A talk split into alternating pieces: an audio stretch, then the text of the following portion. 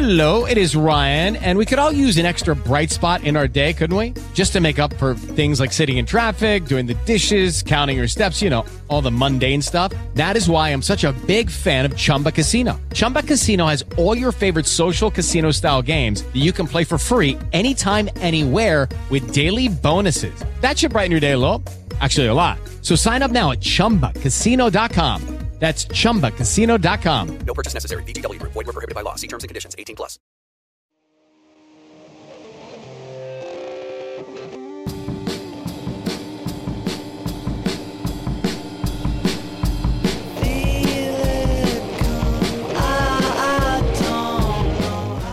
Giro di Sol. Storie di artisti, professionisti e imprenditori. Persone che sono riuscite a fare della musica la propria carriera. Conosciamo chi sta sotto i riflettori e chi ci sta dietro. Insegnanti, fonici e commercianti, un percorso dietro alle figure professionali che circondano il mondo della musica. Io sono Marco Bertolucci e questo è Giro di Sol su Radio Sankara.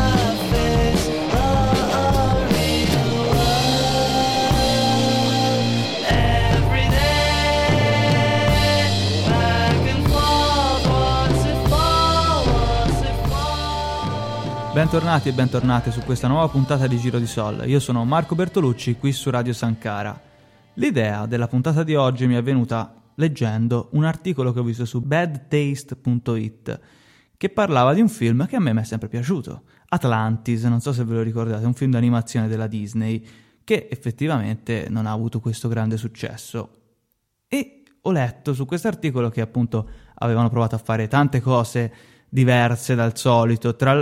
e prima tra tutte forse il non metterci la canzone da cantare, da far cantare i bambini, e, e non mi ricordo sinceramente se questa canzone, quindi probabilmente non c'era, anche perché sennò che lo scrivevano a fare l'articolo. E quindi mi sono interrogato sull'importanza di queste canzoni sia nei eh, lungometraggi della Disney, sia nei cartoni di tutti i giorni che guardavamo quando eravamo piccoli, e quando eravamo lì magari a baloccare, a giocare con le costruzioni, su una sega io, partiva la sigla dei Pokémon e si saltava in piedi la televisione. Quindi per ragionare di questi temi ho pensato di chiamare la persona che secondo me in zona, o almeno di quelle che conosco io, ne sa più di tutti a livello di animazione. Quindi ho, ho contattato il professor Giacomo Ghiri. Ciao Giacomo. Ciao a tutti e a tutte. Presentati Giacomo. Sono Giacomo Ghiri, docente al liceo artistico di Lucca di discipline audiovisive, eh, insegno cinema, eh, ho avuto sempre un certo, una certa passione per eh, l'ambito del cinema di animazione, e negli anni eh, ho letto eh, molto a riguardo del, dell'animazione.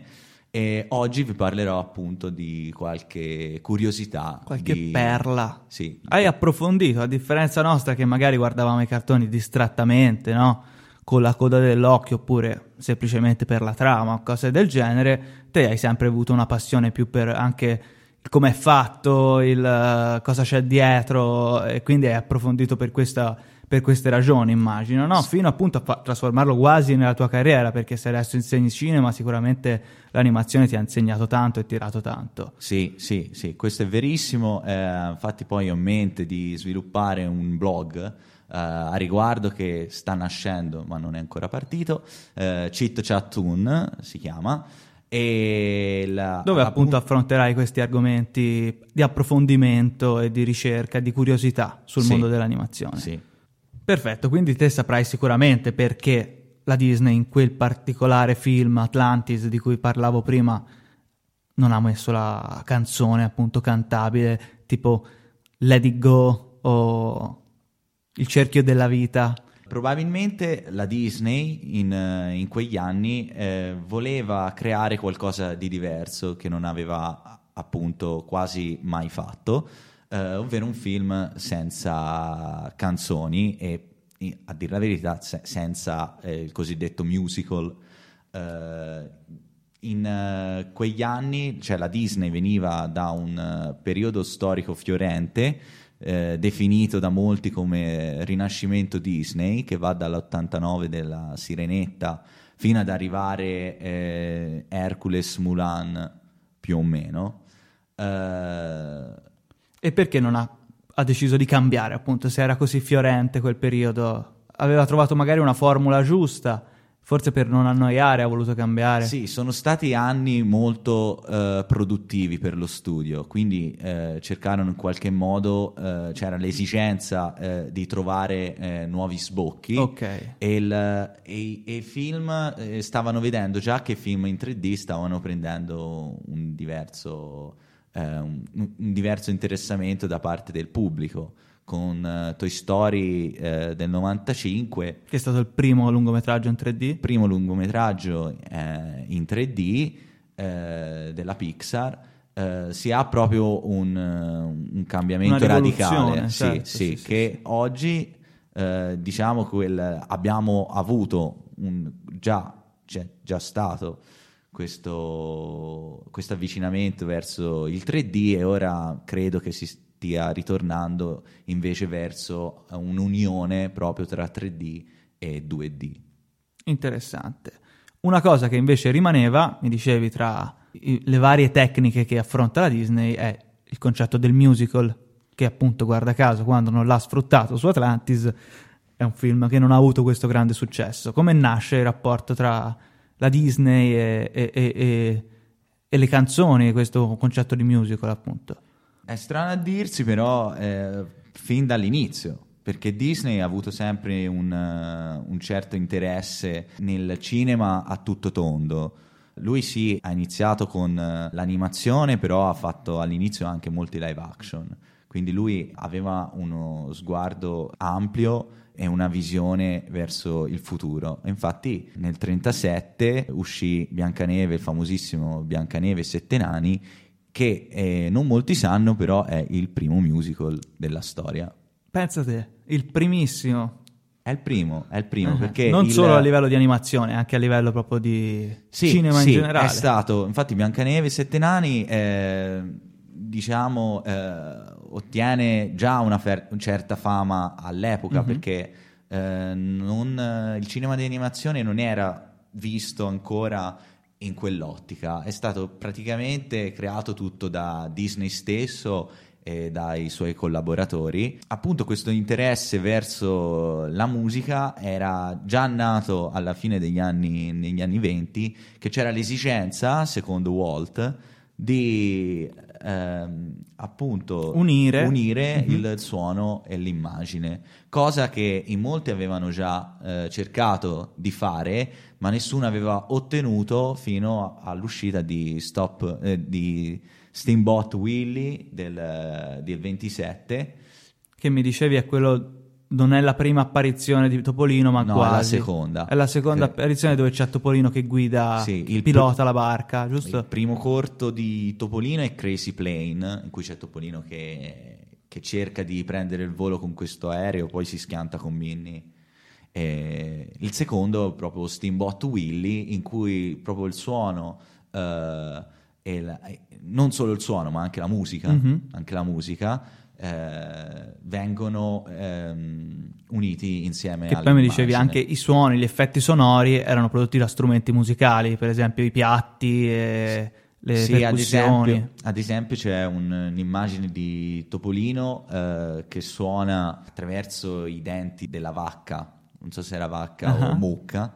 Eh, suona i suoi denti come uno xilofono, e infatti era lo strumento eh, per, che dà la sensazione, no, del, dell'osso, dell'osso mm-hmm. usa lo xilofono, veramente. Infatti lui c'ha le bacchette da xilofono e poi suona sopra i denti. E questo appunto è un modo per mettere la musica anche lì dove ci, ci dovrebbe essere semplicemente l'effetto sonoro, e quindi rende sia più divertente ma anche appunto più di intrattenimento magari la scena. Quindi sì. Sì, il, l'obiettivo eh, che è sempre della Disney anche, anche oggi eh, è quello di avvicinare molto il pubblico eh, alla storia che si racconta, e la musica eh, è un aspetto fondamentale non è solo l'immagine, è un, sempre un cinquanta e cinquanta. Mm-hmm. Un cinquanta fa l'immagine e un cinquanta fa la musica. E come ci dicevi appunto, Walt Disney con inizialmente Biancaneve e Sette Nani fu il primo al cinema a, a capire forse l'importanza di quello, o anche magari a, a trovare le giuste invenzioni tecnologiche per farlo, perché immagino che non fosse difficile, come che non fosse facile, scusami. Com'è che registravano questi effetti sonori? Prima mi parlavi di eh, questo grammofono invertito e le persone che guardavano le immagini, uh, il film, lo guardavano e suonavano sopra, era una cosa del genere? Sì, sì, eh, non c'era la possibilità di registrare come si fa noi oggi. A tracce eh, separate. A tracce separate, abbiamo per fortuna l'ausilio del digitale, mm-hmm. e quindi è molto più semplice. Eh, lì invece una volta era buona la prima, cioè se no dove il, il tempo de- era denaro, certo. veramente denaro. Perché non, c'era la, non c'erano le possibilità di sbagliare come oggi. Eh, forse non ce ne rendiamo conto di questa cosa. E tutto una volta nel cinema, non solo nel cinema di animazione, perché io voglio ricordare che il cinema, il cinema di animazione vanno di pari passo. Le prime scoperte, del, eh, insieme anche alla fotografia alla fine, le prime scoperte scientifiche, eh, che mh, crearono questi nuovi strumenti, nuovi mezzi di espressione come la fotografia e il cinema, eh, vanno di pari passo e, e sono insieme, mm-hmm. sono degli studi fatti da artisti, eh, barra ingegneri, scienziati, eh sì, scienziati. Eh, che lavorano nella, nel, col materiale, mm-hmm. non, non, non pensano eh, in astratto, creano, certo, mettono certo. mano alle cose e studiano e, e c'era mh, nel, nel cinema un, prima di, di, di iniziare a creare il, il, il film, eh, un, uno studio sulla preparazione del film, perché era fondamentale questa certo. cosa, anche proprio a livello di fattibilità, perché avevano meno strumenti a disposizione, quindi dicevano che strumenti abbiamo, questo lo possiamo fare adesso, bene o male chi ha tanti soldi gli strumenti ce li ha tutti e si può fare qualunque cosa con gli strumenti di adesso, però all'epoca mancavano, oltre i soldi, come anche nei film di piccolo calibro eh, odierni, però appunto pur avendoci tutti i soldi del mondo alcune cose erano proprio infattibili. E mi dicevi appunto che con queste nuove tecnologie, anche portate dal mondo dell'animazione, si è iniziato appunto a dare questa grande importanza alla colonna sonora, e quindi io prima ti dicevo che mi sono immaginato che i nostri odierni Ennio Morricone, Williams, Zimmer devono un pochino anche all'animazione. Sì, moltissimo. Uh, ora mi viene in mente un, un esempio lampante che Disney eh, cercò di unire la musica classica al, al film d'animazione. M- nessuno aveva mai osato mm-hmm. uh, fare questo, questa cosa, eh, perché all'epoca c'era ancora l'idea che l'arte fosse divisa in arte bassa e in arte alta, e la, la, la musica classica a livello di ceto sociale è, è, sì di cult- a livello culturale sì diciamo. no, non, mm-hmm. sol- non solo perché a dire la verità eh, ora il film di cui sto parlando ovviamente è Fantasia del millenovecentoquaranta, mm-hmm, e Disney fu molto criticato per il film, eh, ta- tanto più però da, una, da intellettuali. Ho capito, ho capito cosa volevi dire. Avevo capito un'altra cosa, però vuoi dire semplicemente che eh, il cinema era un pochino più per le masse, la, la, l'arte, la, la musica classica invece era per quelli sì, ricchi sì. che potevano permettersi di andare al teatro a sentirla. E, e lui invece regalò appunto tramite Fantasia la musica classica delle orchestre anche a, a chi appunto, ora non so, hai detto del quaranta, quindi qualche televisione girava già? No, no, non c'era, non c'era. Era tutto al cinema. Era tutto al cinema. E comunque appunto dava la possibilità anche a, che sicuramente un biglietto del cinema costava meno che un'orchestra a teatro. Adesso vorrei ascoltare una canzone tratta dal film Il Pianeta del Tesoro, che era originariamente scritta da Joe Resnick, il cantante dei Go Go Dolls, e la versione italiana è stata fatta da Max Pezzali, cosa che trovo adorabile. La canzone mi piace un botto e quindi ecco Ci sono anch'io. Io di risposte non ne ho mai avute, mai ne avrò. Di domande ne ho quante ne vuoi, e tu, neanche tu mi fermerai, neanche tu ci riuscirai, che io non sono quel tipo di uomo e non lo sarò mai. Non so se la rotta è giusta o se mi sono perduto ed è troppo tardi per tornare indietro, così meglio che io vada via, non pensarci è colpa mia, questo mondo non sarà mio.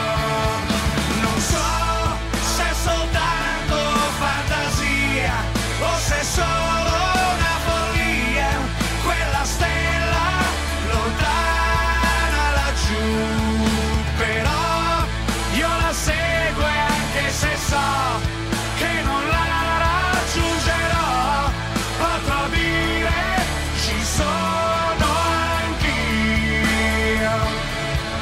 Non è stato facile perché nessun altro a parte me ha creduto, però ora so che tu vedi quel che vedo io, il tuo mondo è come il mio, e hai guardato nell'uomo che sono e sarò.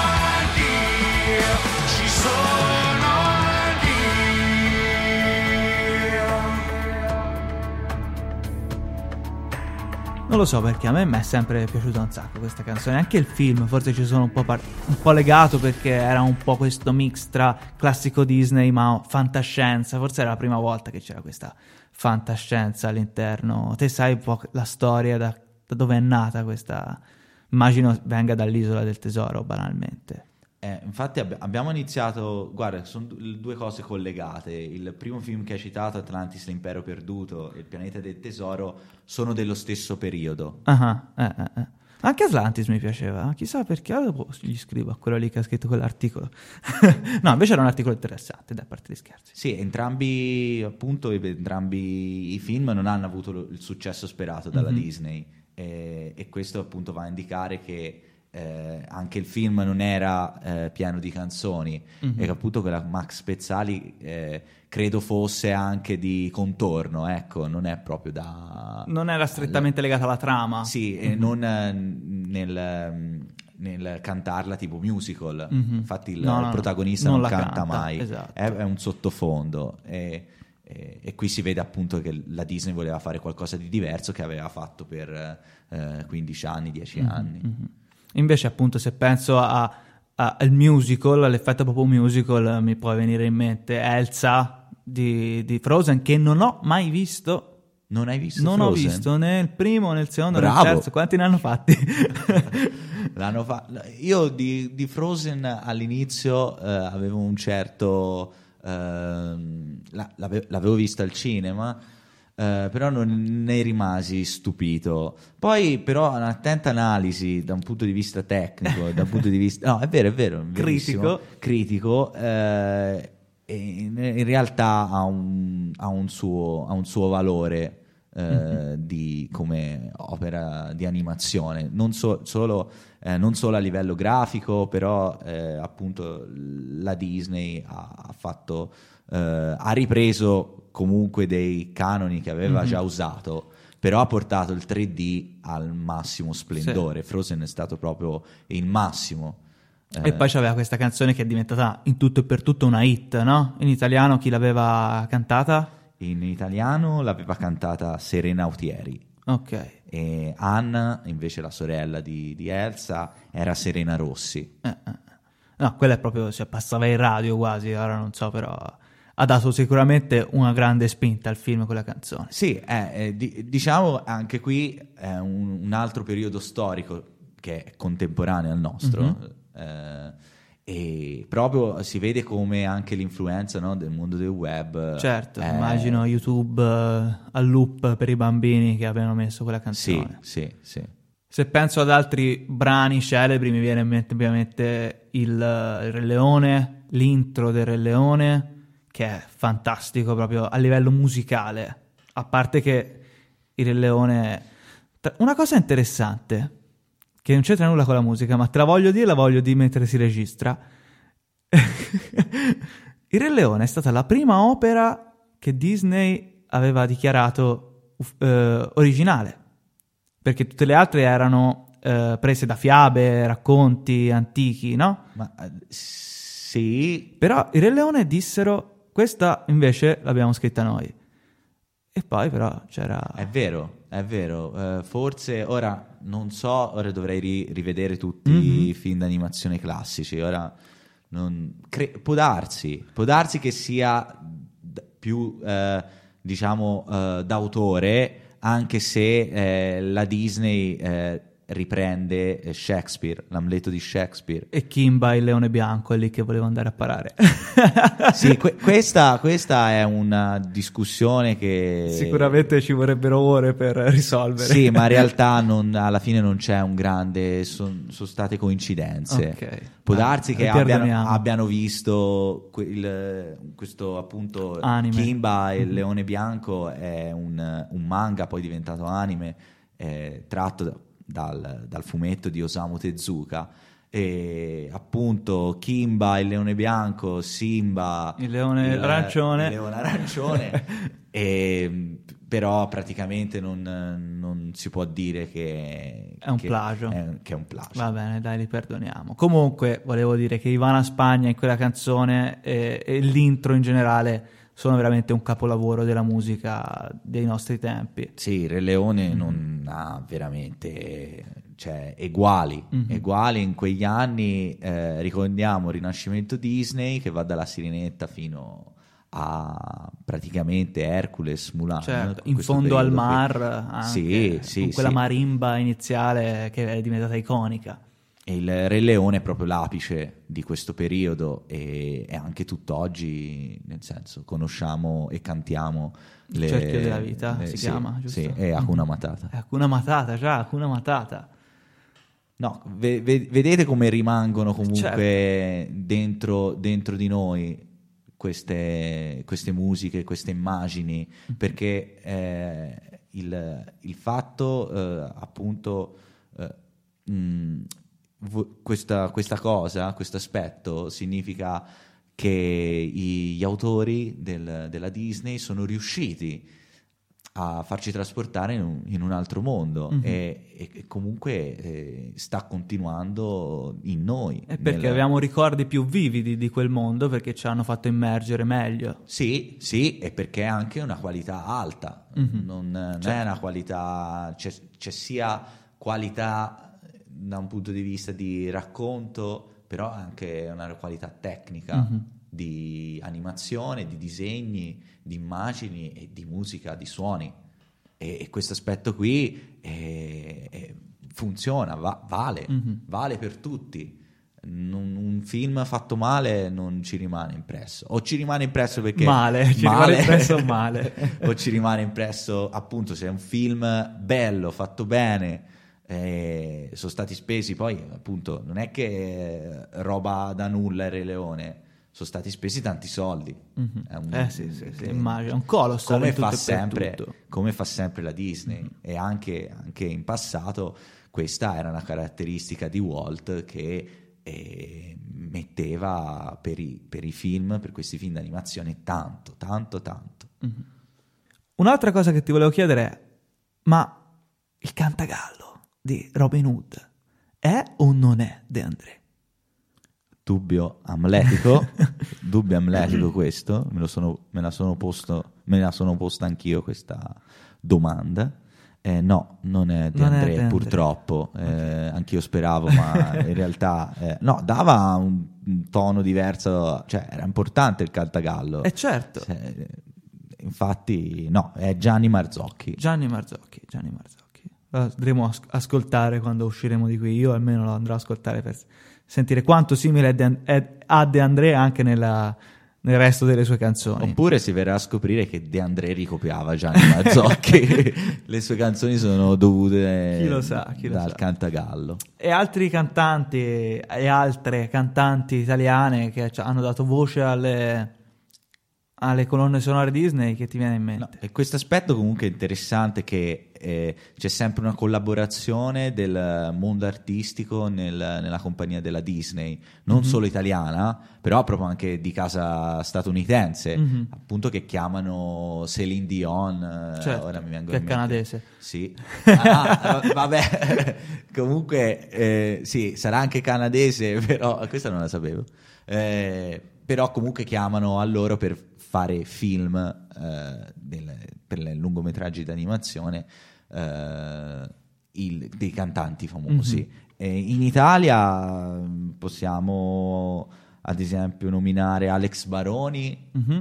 per Hercules. Ah sì, era Alex Baroni quello di Hercules. Sì, sì, era Alex Baroni. Eh, poi al... per il Gobbo di Notre Dame ha collaborato Massimo eh, Ranieri. Sì, questo mi sa che lo sapevo. Bellissima Massimo canzone Ranieri, tra l'altro. Quella. Sì, sì, be- bella canzone, difficile da cantare, perché chi è anche chi conosce un po' ambiente musical eh, è fatico, quella canzone lì è veramente via di qua, mm-hmm. via di sì, qua, sì, sì. via di qua. Una canzone molto difficile da cantare. Eh, è appunto Massimo Ranieri. Eh, ha molta esperienza, sì, se non altro. Sì, sì, sì, è stato bravo. Bravo Massimo. Eh, poi possiamo ricordare anche questa, le canzoni della Disney sono son quasi tutte belle. Eh, Riccardo Conciante eh, che ha cantato diverse canzoni eh, non musical, mm-hmm. eh, nel film di Toy Story. Hai un amico in me. Hai un amico in me, uh-huh. quella è Conciante, sì, quella mi, più mi famosa. Non l'avevo mai ragionato, però perché mi ci fai pensare. La voce è indubbiamente quella. Io mi ricordo Phil Collins, che fece anche la versione italiana di Tarzan, cantò in italiano, un po' ridicolo, ma sicuramente una voce bellissima. Però funzionava, il suo, eh, aveva il suo che. È una delle poche volte che il, il cantante eh, traduce, traduce mm-hmm. anche un, in un'altra lingua, no, le canzoni. Eh, funzionava, in Tarzan funzionava Phil Collins. Uh, poi anche il grande Renatone, Renato Zero. Che in... ha fatto Renato Zero? Eh, ma no, ma que- questa in tanti la sanno, eh? Non è una cosa... Eh, ma vedi, io... È bene che faccia no, le interviste e, e non risponda alle domande, perché ho questi gap. Che ha fatto Renato Zero? Renato Zero ha doppiato. E di solito poi anche doppiatore e cantante non sono le, la stessa persona. Eh, certo. Eh, però in, in, in quel caso Renato Zero fu chiamato dalla Disney per uh, Nightmare Before Christmas e Jack Skellington. Ma pensa te. Eh, eh sì, eh sì, eh sì, eh sì, eh sì. Bello, bello. Lo dovrò riguardare, che ero piccolo quando l'ho guardata effettivamente. Non avevo ancora così chiaro il cielo e i migliori anni della nostra vita per riconoscere la voce. E Nightmare Before Christmas è della Disney, quindi? Sì, lo potete trovare su Disney Plus. Non so, no, non, si no. può fare, non si può fare questa pubblicità Uh, no, no, a, a parte gli scherzi, c'era, mh, mi ricordo da piccolo anch'io, uh, io già osservavo queste cose, però non capivo bene se era della Disney o non era della Disney, perché poi faceva, c'era la pubblicità nel, nell'altre V H S, non si capiva questa uh-huh. cosa, e, è dovuto dal fatto che la Disney era di Tim Burton, no? Sì, il mm-hmm. regista di Nightmare Before Christmas è Tim Burton, però siccome era cupo mm-hmm. il film... Eh, la Disney non voleva che eh, eh, insomma, ci fosse smacchiare. il simbolo mm-hmm. del, del, del castello, no? Della Walt Disney, perché all'epoca non, non piacque, eh, più, più che altro non il film in sé, che è il primo lungometraggio anche lì della stop motion, stop del, motion. del novantatré, mm-hmm. la, il mio anno di nascita, eh, e ebbe una rivela- rilevanza notevole questo film mm-hmm. e, e fu appunto in qualche modo offuscato dal, dalla Disney, come appunto Roger Rabbit de, di qualche anno prima, eh, che aveva, eh, aveva Jessica Rabbit e, e era la un Disney, po' volgare eh, sì, e poi il film era un po', un po' cupo mm-hmm. eh, cioè, aveva degli aspetti un po' crime, che, che non era eh, da sì, Disney, sì. non era da Disney e, e quindi e anche quello però era della Disney. Sì, sì, sì, ah. sì, sì. È il non... marchio Touchstone, la Touchstone. Ok, quindi la Disney non, non si è la prodotti, ma non si è proprio non è andata così fiera perché non voleva macchiare, diciamo, sì, il suo Sì, ora sì, ora ne va fiera. Ora ne va fiera, ora ne va fiera. Abbiamo passati trenta anni. Ha lasciato gli altri rompere i dogmi, eh, però appunto immagino che, che volevano tenersi buoni i loro fan più conservatori americani, eh, e non solo. Capisco. Bene, siamo arrivati in chiusura, sicuramente ci siamo dimenticati qualche nome da fare, uno non ce lo siamo dimenticato ma ce lo lasciamo come chicca finale, eh, avrei voluto parlare di quel pianoforte curioso che usavano Hanna e Barbera per fare le colonne sonore di Tom e Jerry, che aveva le trombette, i cosi, non so neanche come si chiama, non so neanche se era vero quel video su YouTube che ho visto qualche anno fa, però è affascinante anche vedere da quel punto di vista lì. Ci siamo concentrati particolarmente sul mondo Disney perché effettivamente, come ci ha spiegato Giacomo oggi, è quello che ha dato un, uno dei più grandi contributi, se non il più grande contribu- contributo alla, alle canzoni e alla musica nelle anim- nel, nel cinema d'animazione. E quindi chiedo a Giacomo che, con che canzone vuole chiudere. Allora, io con stasera, no? Stasera chiuderei con... Uh... Uh, un amico come me di Gigi Proietti, un po' per ricordare anche questo grande attore italiano, uh, e poi per ricordare anche il, il doppiatore vero del, del genio de, di Aladdin, che è Robin Williams, mm-hmm. e, e, e appunto come questi due grandi attori hanno impersonato e dato una vita, e, e come le ricordiamo poi, mm-hmm. ecco, il, che vuol dire che ci hanno lasciato qualcosa. Bene, allora concludiamo questa puntata sulla musica nel cinema d'animazione con Un amico come me, cantata da Gigi Proietti, tratta dal film Aladdin. Ringrazio infinitamente Giacomo, il professor Giacomo Ghiri, che è stato qui con noi oggi e ci ha dato un sacco di perle, un sacco di chicche su cui rimuginare poi più tardi. Grazie Giacomo. Prego, e grazie anche a te per avermi invitato a questo splendido programma. Questo era Giro di Sol, io sono Marco Bertolucci qui su Radio Sankara, ci sentiamo la prossima settimana. Ad illustrarti le mie possibilità. Nemmeno coi quarantacinque ladroni, Alibaba è ricco quanto te. E c'è che aiuta, tu sai perché? La mia magia è un certo non so che. Adesso la tua forza è mitica e quando vuoi la puoi adoperare. Saranno finiti tutti i tuoi guai se questa lampada vorrai stregare.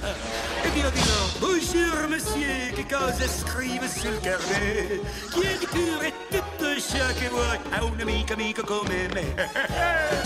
La vita è un ristorante, è come un grande buffet, perché tutto ciò che chiedi avrai grazie a un amico come me. Oh, son felice di servirti, sei il boss, il re lo sa, e dolci d'ogni tipo assaggerai. Gradisci ancora un po' di baklava. Si vive in serie, dimentica la B, comanderai la servitù per dormire fino a mezzodì. Oh, ma no, no, na, na, na. amico come la galleggiatria e la fantasia è stregoneria, questa è magia, sta a guardare, sono qui per te. Ma se dico abracadabra, via di qua, loro spariranno tutte e tre. Avrete gli occhi che ti schizzano via per le sorprese che io ti farò. Sono una polizia di garanzia e i problemi tuoi mi accollerò. Non vedo l'ora da aiutarti, sai, tu chiedi tutto quello che si può. La lista lunga quanto la vorrai, i desideri tuoi esaudirò. Oh, mister Aladdin, questo mondo è qui per te. E capirai che solo io sono un grande amico tuo, grande amico tuo. Sono il vero amico tuo, vero amico tuo. Non c'è altro amico come me.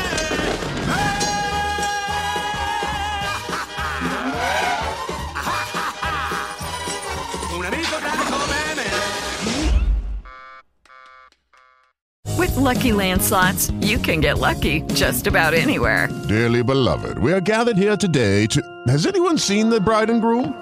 Sorry, sorry, we're here. We were getting lucky in the limo and we lost track of time. No, Lucky Land Casino, with cash prizes that add up quicker than a guest registry. In that case, I pronounce you lucky. Play for free at Lucky Land Slots dot com. Daily bonuses are waiting. No purchase necessary. Void where prohibited by law. eighteen plus. Terms and conditions apply. See website for details.